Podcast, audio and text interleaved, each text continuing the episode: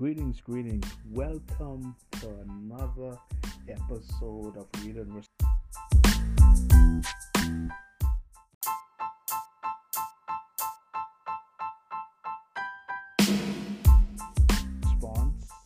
I can't believe it. We're almost done with this book of James, aka Jacob. We're actually in chapter 4, and believe you me, I hope you've got your seatbelts really buckled and tight, because James is about to take this to another level.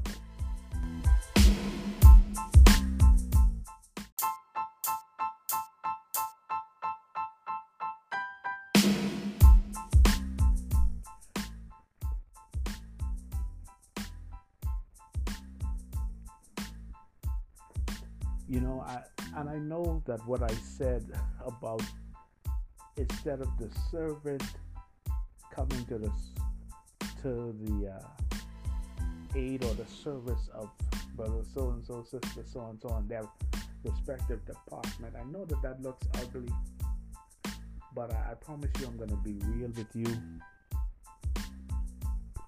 I promise you the serpent surfaces, and the serpent has an agenda. He wants the floor. And we've got to understand, we've got to identify these spirits, because these spirits are contrary. And this is what James is this is what he's describing to these Jewish believers. This ain't the Holy Ghost. This is another spirit operating. So where does he go from there? He says, when he says, "But ye ask not," what is he referring to? He's actually referring to our prayer life. And this is where it gets amazing, because when we find ourselves dealing with these mature situations, because they happen in every sphere of Christendom. Because the devil is not going to sit back and let a church just blow up. And you know what I mean when I say blow up, I mean just bust at the seams, and you know, this tremendous growth and revival.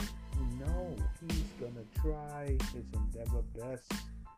He's gonna send in his wolves in sheep clothing. He's gonna send division, confusion, and when these spirits show up, those that are spiritual are gonna be able to cope with them, and then you're gonna have those that are.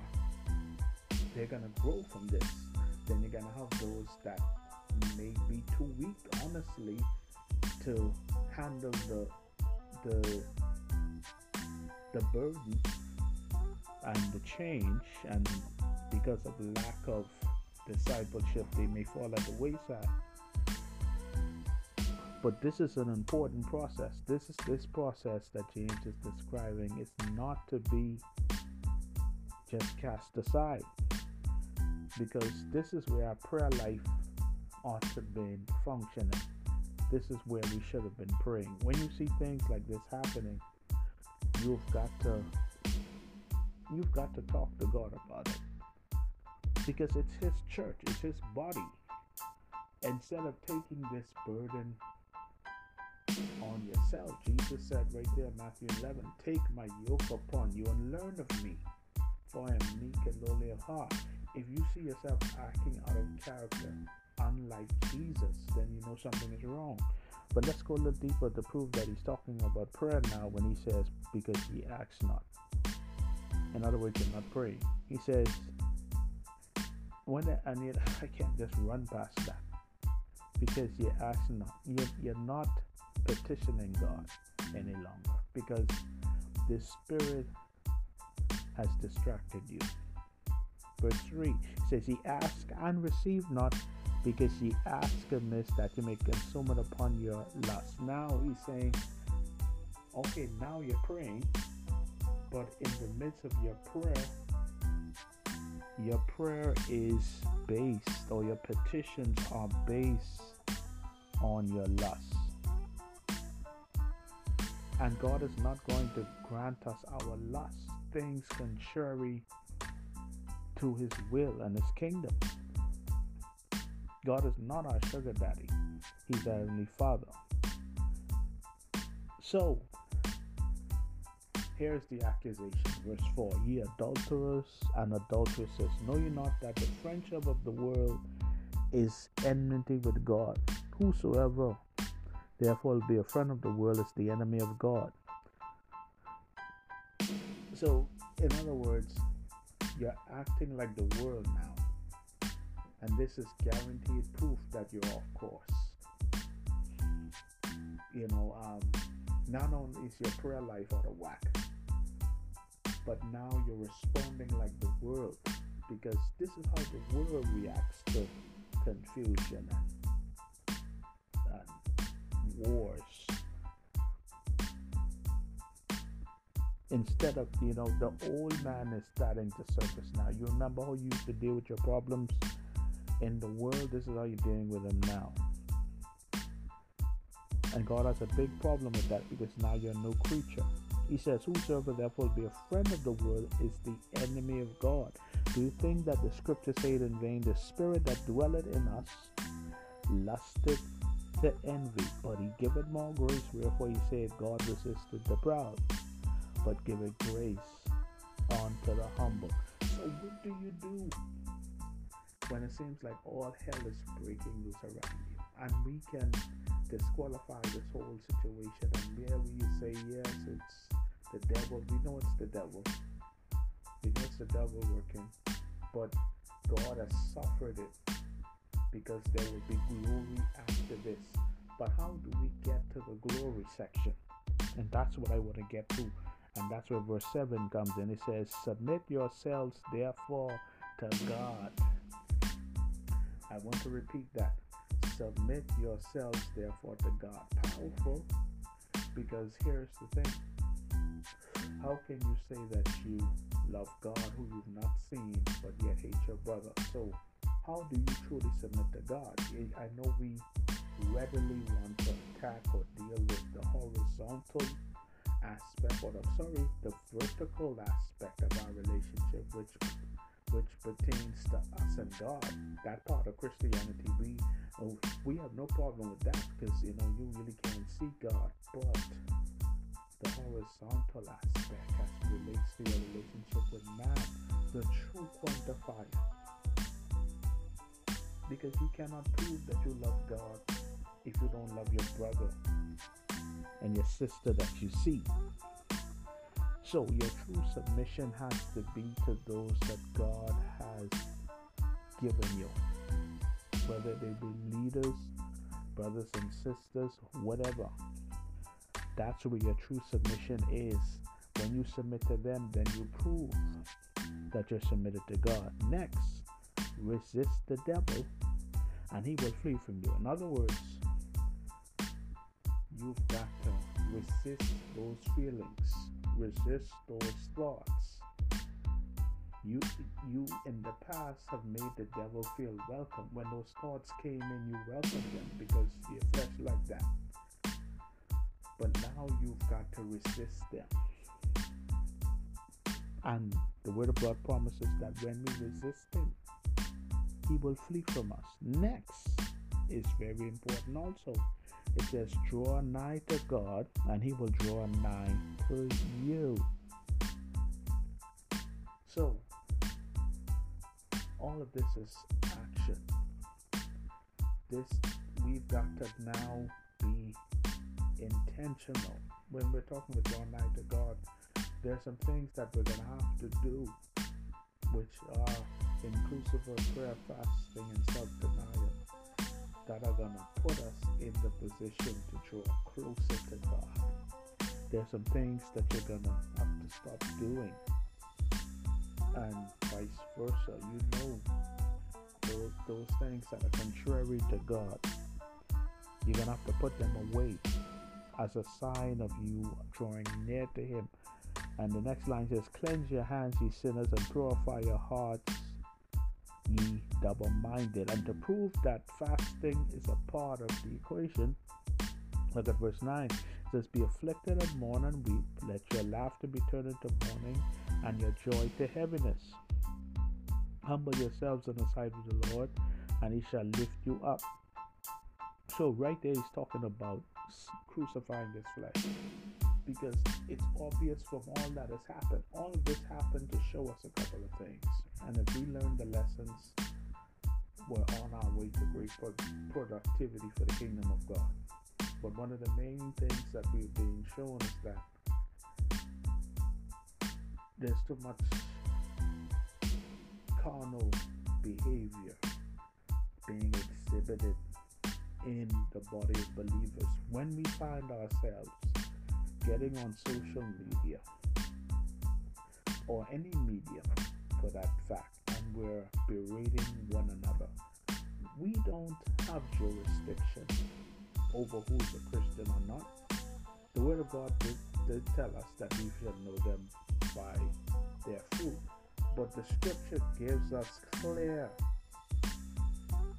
direction on how we should entreat, and I want to use that word, entreat a believer. Whether or not you believe they are a believer, the fact that they say they are, we've got to entreat them in that manner. And we do a bunch of stuff that is contrary to the Word of God. And verse 11 is targeting one of the main things that we do. It says, speak not evil one of another, brethren. He that speaketh evil of his brother and judgeth his brother speaketh evil of the law and judgeth the law. But if thou judge the law, thou art not a doer of the law, but a judge. There is one lawgiver who is able to save and to destroy. Who art thou that judgest another? Now we have to understand now. We have been given a jurisdiction to do righteous judgment. That we have been given that jurisdiction. But when we take it up ourselves, first of all, as the Scripture said, to speak evil of a brother, we are totally out of line, because we haven't obeyed the first standards. The Scripture says, if a brother be overtaken in the fall, ye that are spiritual, restore such a one in the spirit of meekness. And that's a whole nother. That's what identify the spirit of the matter. The spirit. You can be so sincere in your defense of the kingdom of God, but you can be sincerely misguided if you're not in the right spirit. So we've got to be careful. We've got to approach things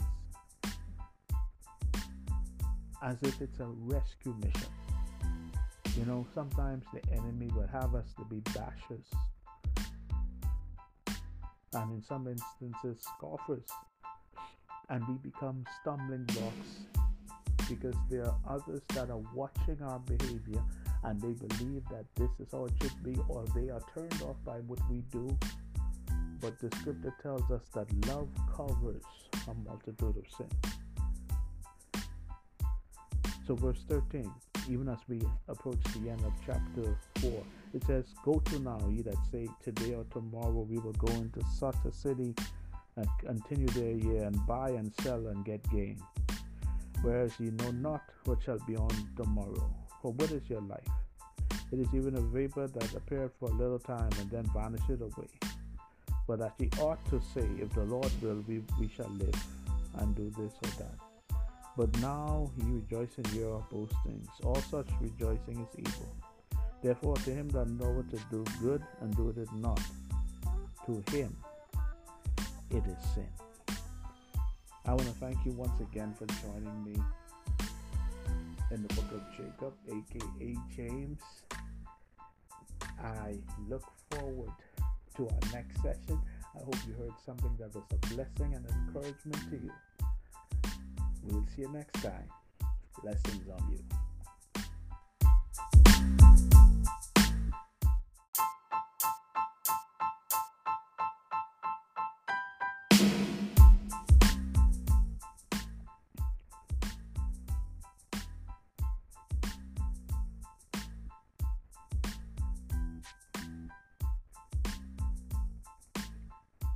Greetings, welcome to another episode inside the Soul Place.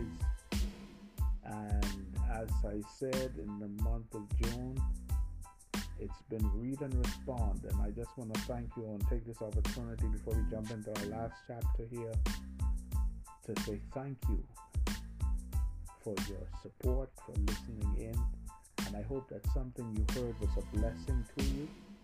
But today we're actually in the last book of James, aka Jacob, and that's chapter 5, and I believe this is probably my favorite chapter. But at this time we're going to jump in and see what the Lord has for us, beginning at verse 1 of chapter 5 of James. Go to now, you rich men, weep and howl for your miseries that shall come upon you. Your riches are corrupted, and your garments are moth-eaten.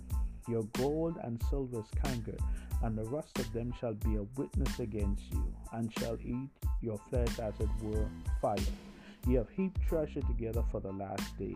Behold, I hire of the laborers who have reaped down your fields, which is of you kept back by fraud. Cried, and the cries of them which have reaped are entered into the ears of the Lord of Sabaoth. Ye have lived in pleasure on the earth, and been wanton. Ye have nourished your hearts, and since they have slaughtered, ye have condemned and killed the just, and he doth not resist you. Be patient, therefore, brethren, unto the coming of the Lord. Behold, the husbandman waited for the precious fruit of the earth, and had long patience for it, until he received the early and latter rain. But be ye also patient. Establish your hearts, for the coming of the Lord draweth nigh. Grudge not one against another, brethren, lest ye be condemned. Behold, the judge standeth before the door. Take, my brethren, the prophets who have spoken in the name of the Lord for an example of suffering, affliction, and of patience. Behold, we count them happy which endure. Ye have heard of the patience of Job, and have seen the end of the Lord, that the Lord is very pitiful and of tender mercies. You know, and as I read this chapter, it began talking about the ways of the rich. And the Word of God tells us that they that would be rich, they set themselves up for temptation and snares and traps. And, you know, let's be honest, we all desire to have and to be prosperous. But I believe that being prosperous and the spirit of the rich is a bit different, and I draw comparisons with the rich man and Lazarus. You know, when you have the mindset of a rich person and not a prosperous person, for what I see in the Word of God, you seem to be a person that is driven and self-willed and only concerned about yourself. And the plight of others doesn't come before you, so it makes you a very cold and callous person. And it can actually put you in a position where you're seeking to gain, and before you know it, wham, your soul is required of you, and all that you've attained in this life is lost or handed to the next person. But those of us that are prosperous, and you know, I believe, before I even jump on that, when you consider those of us that come up or endure at the hands of these that are rich and wealthy, sometimes the pressure that we feel, the persecution that we feel, sometimes we can take these pressures out on one another. But we've got to remember that we are the comfort of one another. We've got to remember that no matter what we endure, we win in the end. And I know that sounds cliche, but even when I look at somebody like Job, you know, he was the richest man in the East. And it came a point in his life where everything was stripped from him, even his health. And God was able to supersede all that he had before that, because he maintained his integrity. We may never know what life is going to bring our way, But God is going to get the glory out of our lives. So we've got to continue to trust Him. Verse 12 says, but above all things, my brethren, swear not, neither by heaven, neither by the earth, neither by any other oath. But let your yea be yea, and your nay be nay, lest ye fall into condemnation. On this one, I have to stop here, because I found through personal experience that this is a great problem among the body of believers. I've been in situations where I've asked of believers, men and women of God that I held in high esteem, to do things for me and or with me, and they said, yes, brother, I'll be right there for you. I remember from the very inception of the soul group, from the very inception of the Service of Love group, there are many pastors that gave me their word. They said, oh, I'm with you, I've got your back, and all types of things of that nature. And I looked back at it, and when it came down to it, there was just a handful. And I say that not grudgingly, because the truth is, hey, there'll be some with you and there will be some against you. But I believe the reason why I'm mentioning this is because I believe that I'm a man of principle. If I tell you that I'm going to do it, my brother or my sister, if I can't do it, I'm going to say, look here, my brother, such is the case, I can't do it. But once I've uttered, hey, I'm going to do it, I'm going to do my endeavor best, I'm going to do it. My yea is going to be yea or my nay is going to be nay. And I believe that this is a principle that upholds our integrity. We ought to be men and women of God of integrity. Yea ought to be yea and nay ought to be nay. According to the scripture, lest we fall in condemnation. We find ourselves in a position of condemnation when we are not men and women of our word. There was a time when all a man had was his word, but now that's been taken for granted. It says, is any among you afflicted? Let him pray. Is any merry? Let him sing songs. Is any sick among you? Let him call for the elders of the church, and let them pray over him, anointing him with oil in the name of the Lord, and the prayer of faith shall save the sick, and the Lord shall raise him up, and he have committed sins, they shall be forgiven him. And here we are, to the verse of all verses. Confess your faults one to another, and pray one for another that you may be healed. The effectual fervent prayer of a righteous man availeth much. Prayer is such an important thing. Even as we read earlier, the first couple of lines, if any among you sick, let him pray. Prayer is so important, and there's nothing like information on formed prayer. And the things that are natural are the things that come first. Those are the things that we can easily relate on. And sometimes, or most times, one of the greatest icebreakers we can receive is a conversation. It's a heart-to-heart, a time of confession, maybe one to another. And this is something that the Lord gave me when I received instruction regarding church hurt. I believe then and even now that the church had underestimated the amount of hurt and pain, the damage that has already been done. I've said it once and I've said it again. I believe because of the amount of hurt and pain that have come at people that we trust and relied on and counted on, I believe we find ourselves in a position of repair. We find ourselves in a position of damage control, is the term that I was looking for. And God is able. But we cannot put the cart before the horse. There are many that will probably look at you in your situation, which you've endured, And they may say, oh, suck it up and get on with it. But the truth is, the situations that have gone and that are about to come upon us as it relates to hurt and pain and offense, they don't need band-aids, they need surgery.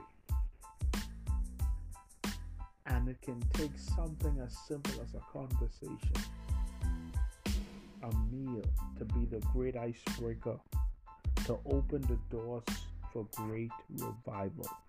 But I believe it starts right here at verse 16.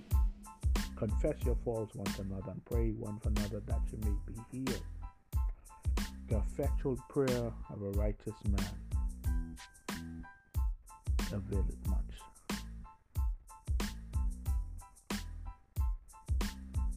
Verse 17 says, Elias was a man subject to like passions as we are, and he prayed earnestly that it might not rain. And it rained not on the earth by a space of 3 years and 6 months. And he prayed again, and the heavens gave rain, and the earth brought forth a fruit. Brethren, if any of you do err from the truth, and one convert him, let him know that he which converted the sinner from the error of his way shall save the soul from death, and shall hide a multitude of sins. And it's amazing that Elias was used, one of the greatest prophets that ever lived. But there was a point after his victory with Joseph on Carmel, that when he got the word that she was going to make him like the prophets that he killed, and I think it was 24 hours, this same mighty man of God ran for his life. And the scripture said that he wished that he would die. He got on a juniper tree, and it was like he was saying, God, take me. And his whole argument was sorry, Lord, I'm the only one you got left. Oh Lord, the prophets have been killed or they turned their backs on you. But God had other prophets that had bowed to Baal. Elijah would eventually get his wish, but it was in God's timing. This was a man just like you and I. And that's what the scripture means with like passion. He got scared too. He doubted too. He thought that it was just him. But it was amazing what a word from God was able to do. And I believe that as God has positioned us, we've got to remember that we will have our moments when we will be down and out and we will come to our wits' end. And God will have a word waiting for us. And it may come from Elijah or Samuel or some servant of God that has been tucked away, excuse me, for such a time as yours. So I want to encourage you, believers, even as we move forward, we're headed for uncharted territory. The world around us is groaning in anticipation for the manifestation of the sons of God. I believe we're in a time of great travail. I believe that many great things are about to come upon the face of the earth. But I believe that we are stronger together. The enemy wants to divide the body of believers so that he can conquer us.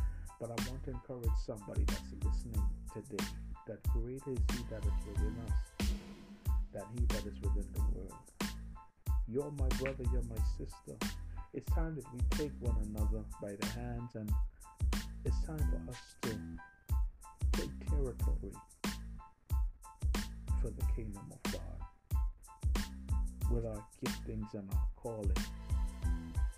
Let us make our calling and election sure. Let us work the work of him that sent us while it's yet day. Thank you for listening to this broadcast, Read and Respond, in the book of Jacob, aka James. I pray that something that you've heard would reignite your passion for brotherly love. among the body of believers, locally, nationally, and internationally. Thank you. Blessings on you.